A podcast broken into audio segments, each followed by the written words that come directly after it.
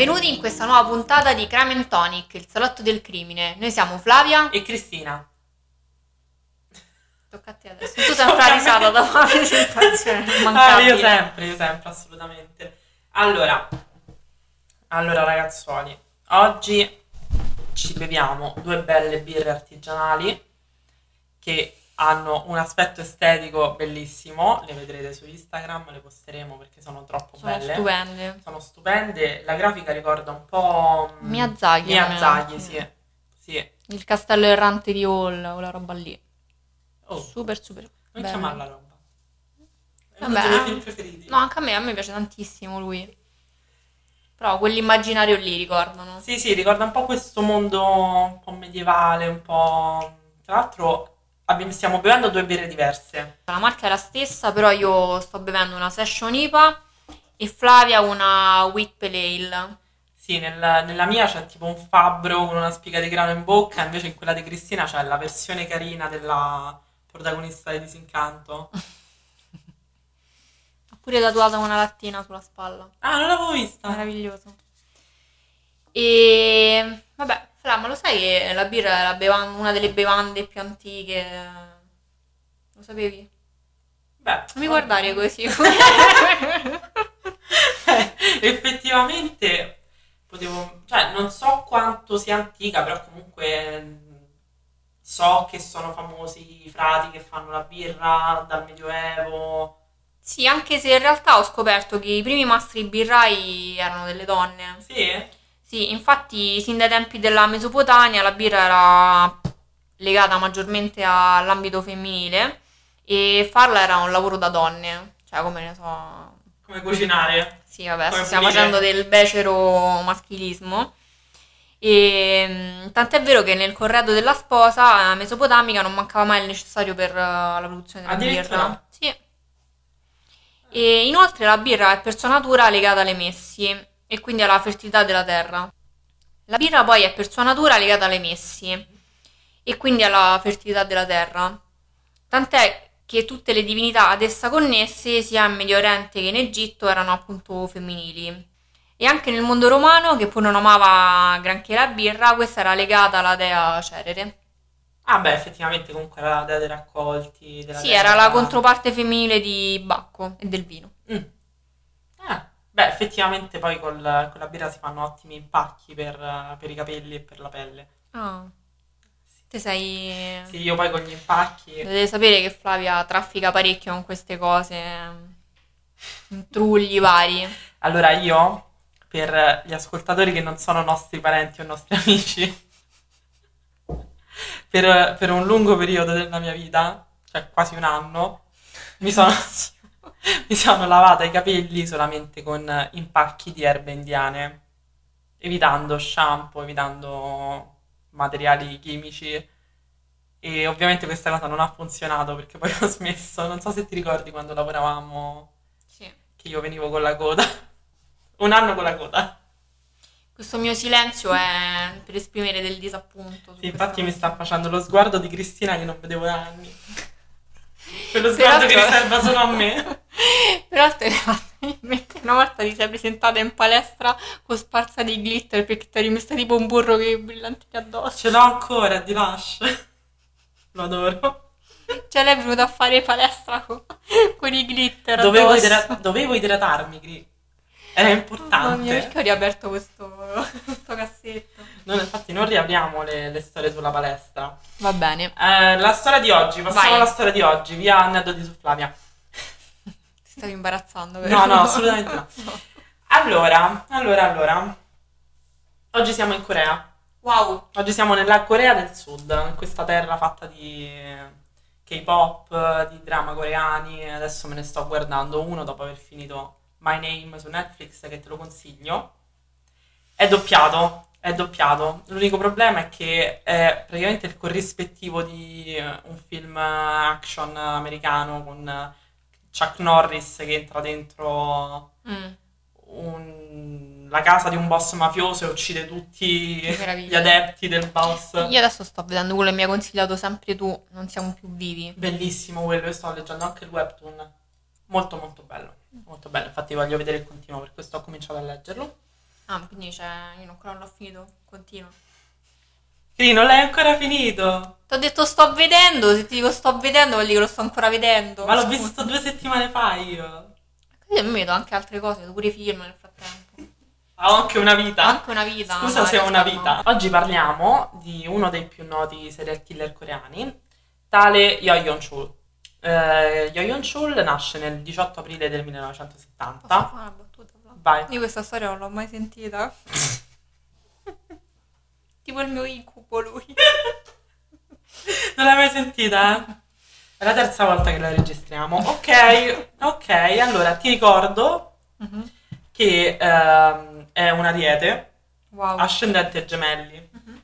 Questa cosa è molto importante perché noi conosciamo benissimo gli ariete e questo ascendente io conosco molto bene l'ariete e questo ascendente gli dà quel, quel tocco di follia che, che manca, Che manca l'ariete all'ariete. proprio non ce l'ha. Quindi pensa che, che combo. Comunque, nasce in un piccolo villaggio lontano da, da Seoul, comunque la capitale, se non lo sapessi. E nasce in questa famiglia mh, non particolarmente famiglia del mulino bianco, ok? Non ha questa infanzia semplice, eh, infatti nasce da una famiglia di per sé modesta, con genitori che litigano spesso e il fattore più importante è che la sua nascita non fosse voluta, nel senso che era un figlio non atteso. Aveva anche degli altri fratelli, ma i genitori non andavano più d'accordo. Infatti, quando aveva un anno, i genitori divorziano e lui cresce con, con la nonna materna. Nonna che ci tiene a precisare come la madre volesse ucciderlo dopo la nascita.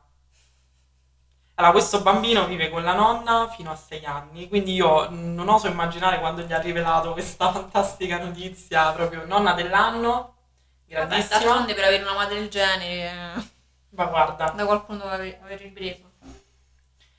Che fa? Quindi a sei anni torna a vivere con il padre e va a vivere a Seoul. Va a vivere a Seoul ci sono anche i suoi fratelli maggiori, sua sorella minore e questa matrigna, con cui ovviamente il padre si è risposato, che ha un'educazione molto, molto rigida. Infatti tende spesso ad utilizzare le mani e metodi violenti per educare i figli. Anche a Seoul comunque la situazione non è proprio la luce e vino. Vivono in questo quartiere. dobbiamo buttare la nostra italianità anche in Corea. Sì. Vivono in questo quartiere molto povero, senza elettricità e acqua, e acqua corrente, un po' come in Parasite che vivono dentro quel, quel Sai, non l'ho visto Parasite. Non hai visto Parasite? Molto bene, complimenti Cri. Comunque in Parasite vivono male fondamentalmente e anche Yo Young vive male. Per gli amici Yo Yo. Suo padre era un veterano della guerra del Vietnam e negli anni ha sperperato tutti i suoi averi, probabilmente per una sindrome post-traumatica da stress. Da stress. da stress. Una sindrome post-traumatica da stress ehm, l'ha portato ad un alcolismo e loro vivono con i guadagni di questo negozio di fumetti che gestisce il padre. La situazione è talmente grave che alcuni dei suoi fratelli decidono di scappare di casa e anche io, qualche mese dopo, a otto anni, fugge e va a vivere con la madre. Però la madre abita nello stesso quartiere, il che vuol dire che la situazione comunque è più o meno la stessa. Nonostante... Fugge ma non fugge. Sì, infatti non fugge, cioè è come quando io facevo finta di scappare e poi andavo... Poi rimanevi sotto casa. Sì, rimanevo sotto casa, andavo a casa di Davide, vicino di casa, così. Ciao Davide. Ciao Dado. Nonostante comunque i problemi, Io è un ragazzino molto tranquillo, a scuola è molto educato e ha ottimi risultati, nonostante comunque sia vittima di molte prese in giro da parte dei, dei compagni di classe, anche perché comunque ad esempio a scuola andava sempre con lo stesso pranzo, che penso fosse una ciotolina di riso con un po' di kimchi sopra, Povero muoio. E anche stessi vestiti, veniva un po' preso in giro. Però lui comunque era tranquillo e aveva davvero ottimi risultati scolastici. Nel 1984 si iscrive ehm, a delle scuole medie ed è portato per uh, le materie artistiche. Dipinge, incide il legno, gli piace comporre poesie, tra l'altro anche daltonico. Però alla fine questa cosa serve- può essere... No, però No. può essere anche un... Curiosità. Sì. Curiosità. Nella voce di Wikipedia sulle curiosità. È anche molto bravo negli sport, nonostante comunque abbia poche energie, probabilmente perché mangiava poco e niente. Terminate le medie nell'87, sei contenta che mangiava poco e niente? No, più che altro mi stavo chiedendo, ma loro non hanno le mense? Allora, in, um, nei paesi asiatici, non so negli anni 80, però adesso funziona che spesso ti porti il bento, spesso ti porti il cestino nel Sì, sì, pranzo. Però hai anche le mense scolastiche, solo che nelle mense tu compri da mangiare. Quindi ovviamente Ah, ok. non, non conviene. Pensavo fosse come mm, qua in Italia c'è la mensa scolastica che cioè, la paghi ma se non c'hai Vabbè, le paghi con, eh, la tasse, sì. Però dipende, ad esempio quando andavo dalle, dalle suore, le suore passavano solamente il primo. Mi ricordo che io portavo il cestino col secondo. In quell'anno che ho fatto le, le suore, l'unico anno per fare la primina. Comunque, terminate le scuole medie, eh, prova ad iscriversi ad un liceo d'arte. Ma non viene ammesso. Piccola parentesi, ammettete le persone che cercano di entrare nelle scuole d'arte, vi prego, per favore, smettetela di mandarle via, perché evidentemente è una cosa che non funziona. È una cosa che Non ammettere, eh. spesso nella storia. Ritorna un po' troppo spesso, quindi evitiamo, facciamo entrare tutti. Arte per tutti, più arte, Yes. più cultura. Questo fallimento comunque lo segna e eh, il fatto di non potersi dedicare alle sue materie preferite mh, gli porta anche un calo nel reddito scolastico. Potrebbe iscriversi a una scuola privata artistica, ovviamente la famiglia non ha abbastanza denaro per farlo. Qui comincia un po' la discesa di, di Yo. Chiamiamolo Yo-Yo. Alleggeriamo un po' questa Qui comincia, pesante. comincia la discesa di Yo-Yo che ehm, vede i suoi compagni scolastici cominciare ad avere ehm, successo, essere più felici, spensierati, mentre lui non può, non può avere la carriera che spera, non, non riesce ad andare avanti negli studi perché non sono materie che gli interessano. Comincia a fantasticare di diventare ricco, di far successo, di avere una famiglia agiata e cova questa sorta di risentimento verso le famiglie che possono dare appunto un futuro ai propri ragazzi. Nell'88 eh, Yo-Yo fa il primo, il primo crimine, il primo furto, Eh, va a casa di un vicino e ruba una chitarra, un mangianastri, viene scoperto subito. Viene scoperto e finisce in un centro di detenzione minorile, per cui non riuscirà mai a prendere il diploma, perché da qui comincia un'escalation di crimini. Una volta uscito continua, continua a fare furti, continua a tornare in carcere. Nel 94 incontra una, una ragazza, una massaggiatrice, si sposano e il 26 ottobre del 94 nasce il suo unico figlio. Da qui la necessità di denaro comincia a farsi più pressante e comincia a fare crimini un po' più gravi. Nel 95 viene arrestato per eh, vendita illegale di materiale pornografico e condannato ad una multa abbastanza salata, 3 milioni di won, Quanti sono in euro? più o meno 2000, se non sbaglio, più o meno 2000 euro.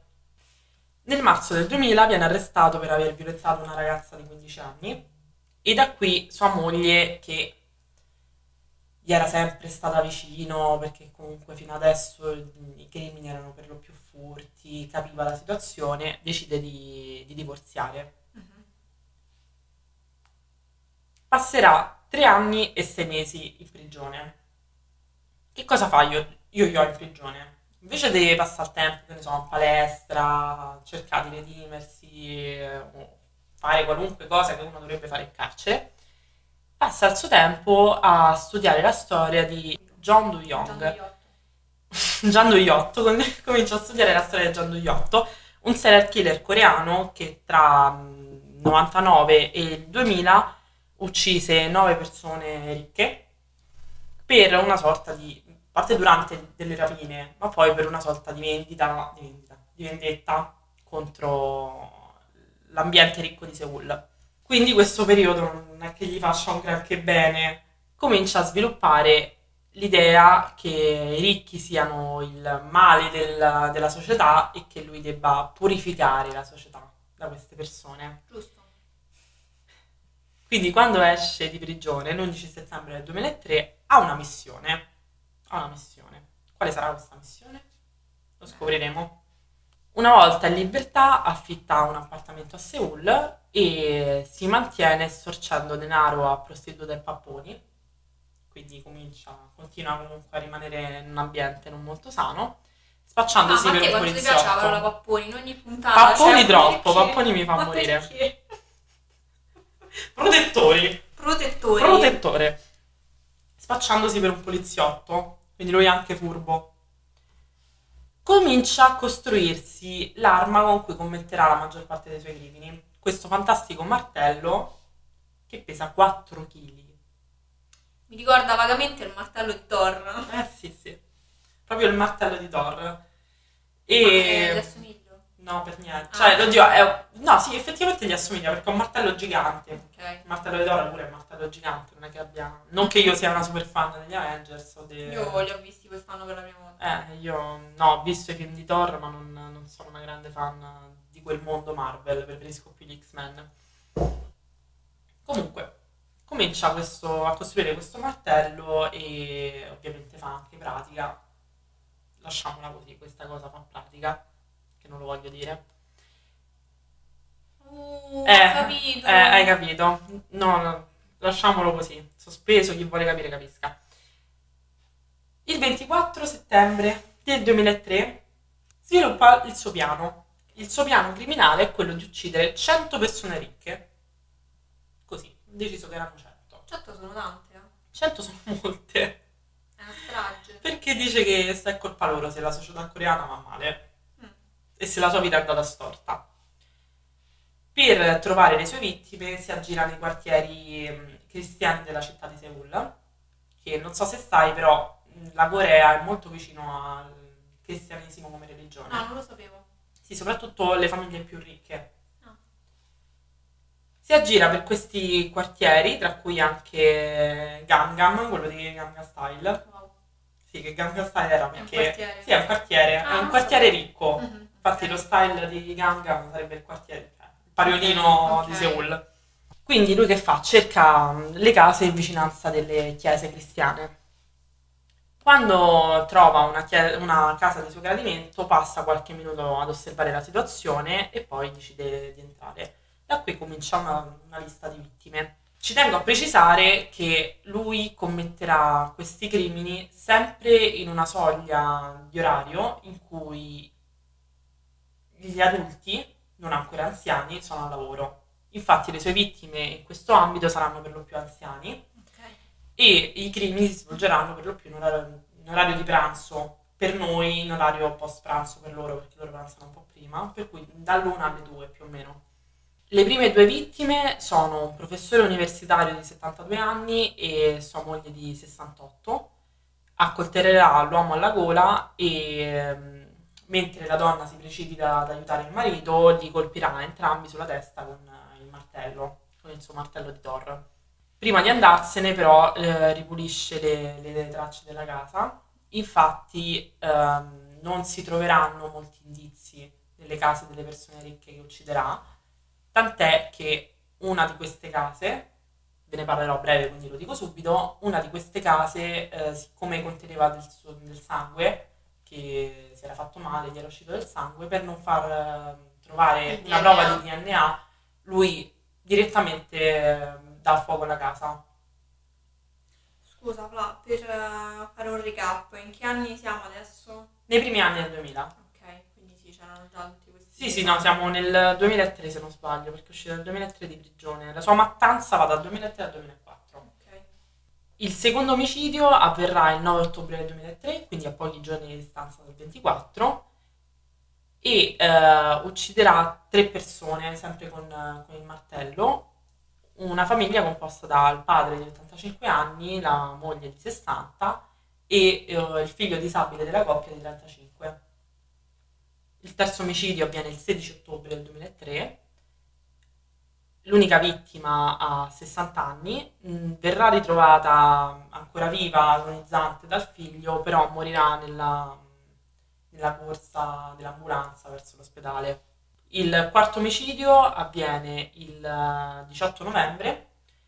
Le vittime sono la governante di casa di 53 anni, una signora anziana di 83 e il nipotino.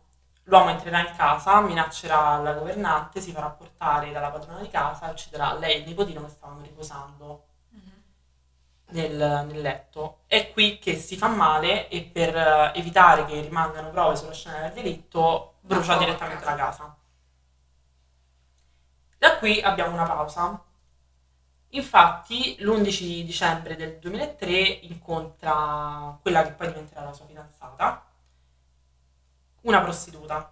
Quando la, la ragazza scoprirà la lunga lista di crimini di Yo-Yo, lo lascerà e da qui lui comincia una nuova via di omicidi.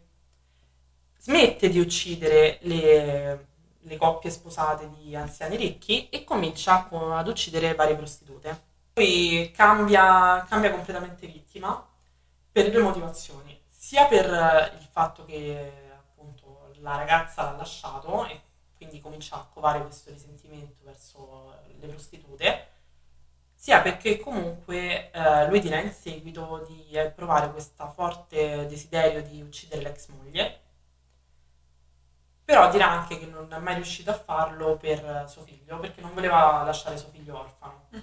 Per cui per sfogare questa rabbia nei confronti della sua ex Certo. moglie ha trovato un nuovo tipo di vittima. Certo, dici papà killer, mamma morta. Eh, non è proprio anche lui una grande infanzia. Quindi in poco meno di un anno uccide 26 donne, tutte con lo stesso modus operandi. Adesca le vittime fingendosi un poliziotto, come faceva prima di cominciare ad uccidere, le porta a casa, le violenta e poi le uccide con il martello. Occulterà i cadaveri smembrando i corpi con eh, un'ascia e altri arnesi da lavoro, seppellendole poi in posti isolati fuori dai centri abitati, per lo più accanto a dei templi. Inoltre poi ha confessato anche di aver mangiato alcune parti dei corpi. Questa cosa l'ho sempre trovata molto con un punto interrogativo perché mh, non c'è ragione, da che ho capito non c'è ragione di credere che sia per Cannibale. forza vero, Mhm. Anche perché comunque seppellendo le vittime in diversi punti non, non si sa neanche se siano state ritrovate per intero, se tutti Mhm. i corpi siano stati ritrovati. È stato catturato nel 2004 dopo che un agente ha avuto una soffiata per delle massaggiatrici scomparse che erano state tutte clienti di Yo, di Yo-Yo. E tra l'altro eh, Yo aveva anche uno dei cellulari delle vittime, aveva fatto delle telefonate da, da questo mezzo e quindi è stato ricollegato a questi casi. Posso dire una cosa? Eh. Cioè, prima defuoca una casa perché ci sono tracce ematiche e poi però usi il telefono di una delle vittime. Sì, ma era impazzito. Cioè a questo punto lui era impazzito, Ok. secondo Era anche prima. Anche prima, però qui è proprio qui so, l'ariete. Prima c'era il gemelli e poi qui secondo me c'era l'ariete perché era proprio una follia, una mattanza. Adesso ti dico, un attimo ti dico anche da quando sono andati questi 26 omicidi, da che periodo a che periodo. Che considera che è iniziato tutto il 24 settembre del 2003, Mhm. siamo nel 2004. Ok. Narco mi pare di 9 mesi.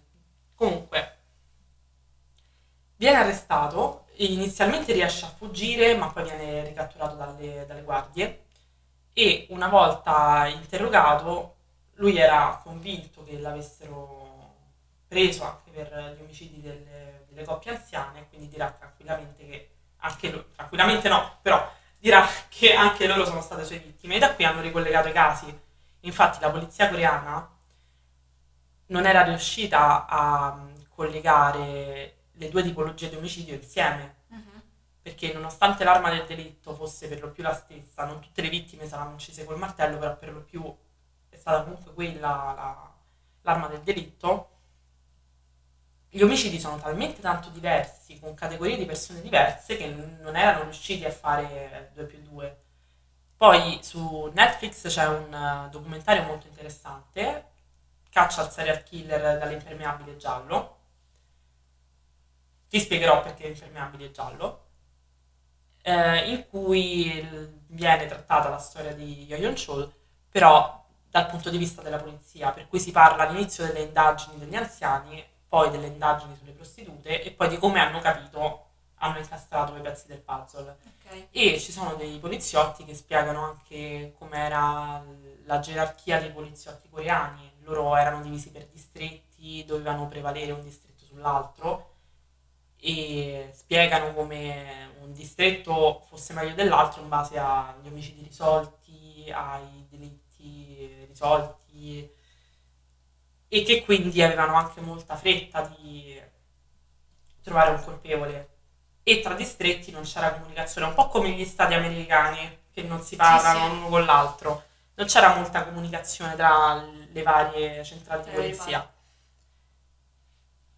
Ti dicevo, eh, la prima vittima tra le prostitute eh, sarà il 16 marzo del 2004 e l'ultima vittima il 13 luglio del 2004. Wow. Il 15 luglio del 2004 viene arrestato, Finalmente. finalmente. È successa anche una cosa un po' particolare durante il suo arresto, perché una mh, delle, delle madri delle vittime di Yo-Yon Chul, eh, durante un trasporto da una stazione all'altra di quest'ultimo, è andata incontro alla polizia disperata perché comunque hanno trovato il serial killer, il colpevole della morte della figlia, è andata incontro all'assassino e un poliziotto gli ha dato un calcio. Cosa?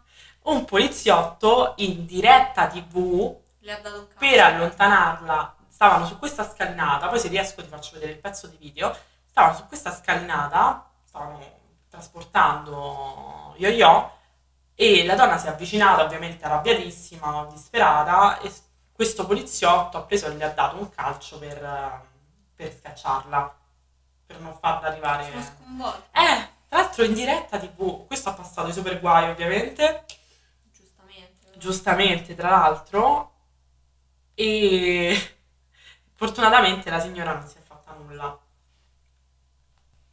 Il primo appello, il primo processo sarà il 6 settembre del 2004 e Yo-Yo rifiuterà di, di difendersi, dichiarandosi comunque colpevole scusandosi con la famiglia delle vittime, le famiglie delle vittime, e eh, dichiarando che se non l'avessero fermato lui avrebbe tranquillamente continuato col suo piano di uccidere 100 persone e lo farebbe tranquillamente anche adesso. Gli è stata data la pena capitale, per cui lui adesso è nel braccio della morte. Non è ancora, non è ancora stato Giustiziato. giustiziato ed è quindi detenuto nella, nella prigione principale di, di Seoul. Lui però comunque ha sempre accettato questa sua condanna e ha anche detto che voleva la condanna a morte perché desiderava morire. Tutto ciò l'ha detto nel 2004, siamo nel 2022. E niente, mh, altre cose da dirti che magari mi sono... Eh, l'impermeabile giallo. Ah, l'impermeabile giallo, infatti mi sentivo un po' come se mancasse qualche eh, pezzo. questa storia la conosco per eh, il documentario di... Cioè, per- non è che l'ho visto... Ti è comparso Sì, su- l'impermeabile giallo. Sì, perché la prima volta che è stato mostrato al pubblico, per non farlo riconoscere, per proteggere la sua privacy, eh, gli hanno messo questo impermeabile giallo e una mascherina chirurgica in modo da... non- Pre-Covid. Sì, pre-Covid. Vabbè, gli asiatici poi le usano molto, in modo da evitare che venisse riconosciuto Ah, ecco, prima di essere sì. ritenuto colpevole. Comunque sì, questa è la storia di Yo-Yon Cho che ha terrorizzato in nove mesi la Corea del Sud, completamente a caso, cambiando vi- tipologia di vittime così dal nulla. Sono... Non so che dire veramente su questa storia. Più che altro il fatto che lui volesse arrivare a 100 persone. Sì, forse anche lui voleva aprire le porte dell'inferno. Sì, forse come Rod Ferrell. Non lo so perché proprio 100. Ma poi io mi chiedo, no? Una volta raggiunti i 100, che cosa avrebbe fatto? Avrebbe avuto altri obiettivi? No. Uccidiamo altre 100 persone in quest'altra categoria? Boh. Boh, no, lui al momento voleva purificare la società dai ricchi.